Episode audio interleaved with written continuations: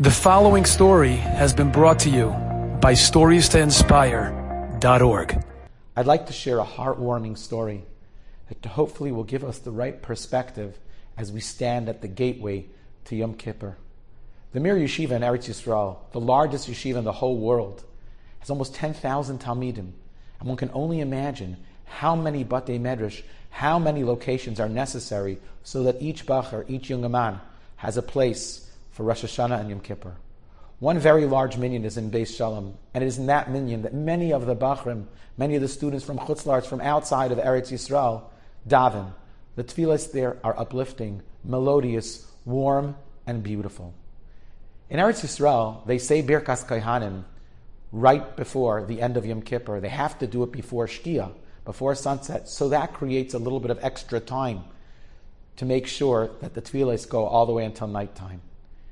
Three, four years ago, the Chazan, who was davening Ne'ilah, they'd done Birkas Kohanim and there was still some time.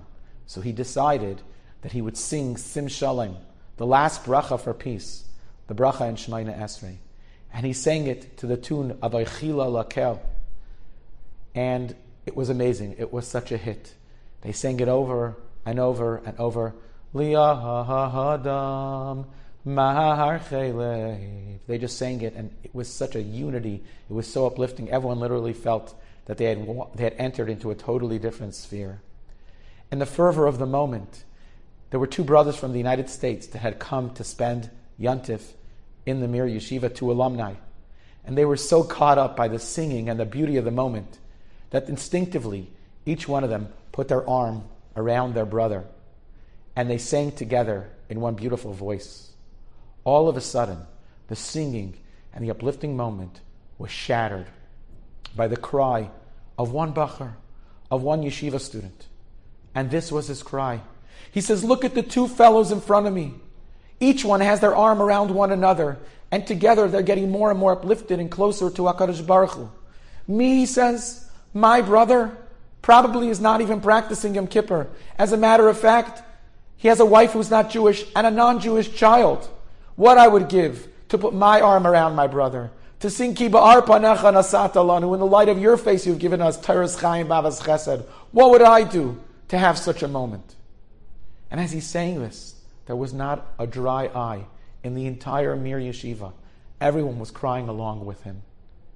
Rabbi Yamin Finkel, the amazing Rosh Yeshiva, Rabbi Yamin Hatzadik, shared this experience and shared how incredibly uplifting it was and how moving it was, and how everybody cried along with this Bachar, with this yeshiva student.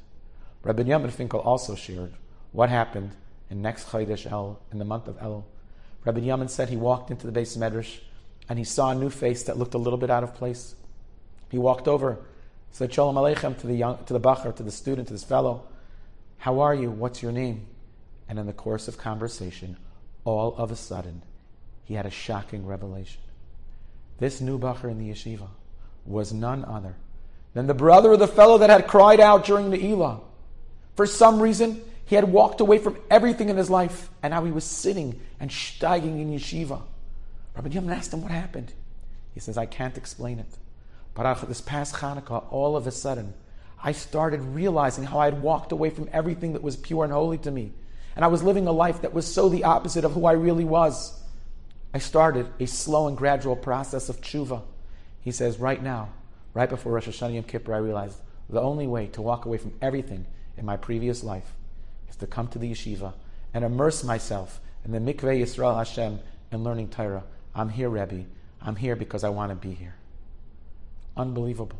Do you know that Hanukkah is when HaKadosh Baruch Hu issues the final Gezar Din, the final sealing of the decrees is on Hanukkah? Maybe it took some time. But the tears of that brother, more importantly, and the tears of every other person in Beis Shalom in the Mir Yeshiva, somehow were able to overturn an incredibly difficult decree. Put this young man, at least in the right trajectory to tshuva and through tremendous personal growth and hard work. He ended up in the very beis medrash where all those tefillahs started. As we come into Yom Kippur, we're all tr- grappling, we're struggling. What can we tell Hashem? What can we offer him this Yom Kippur? We need so much. What can we give in return? And the answer is let's cry along with one another. Let's cry for our brothers that are not in shul. Let's cry for our brothers that are in shul. And Be'ezer Hashem, when HaKadosh Baruch Hu sees the unified cry of Klal Yisrael, the Ribono Shel Olam will say, wow, that's the most special thing I've ever heard. And each and every one of us will have a Gemar Chasim and a good Gebench Diyar. Enjoyed this story? Come again. Bring a friend. Stories to inspire.org.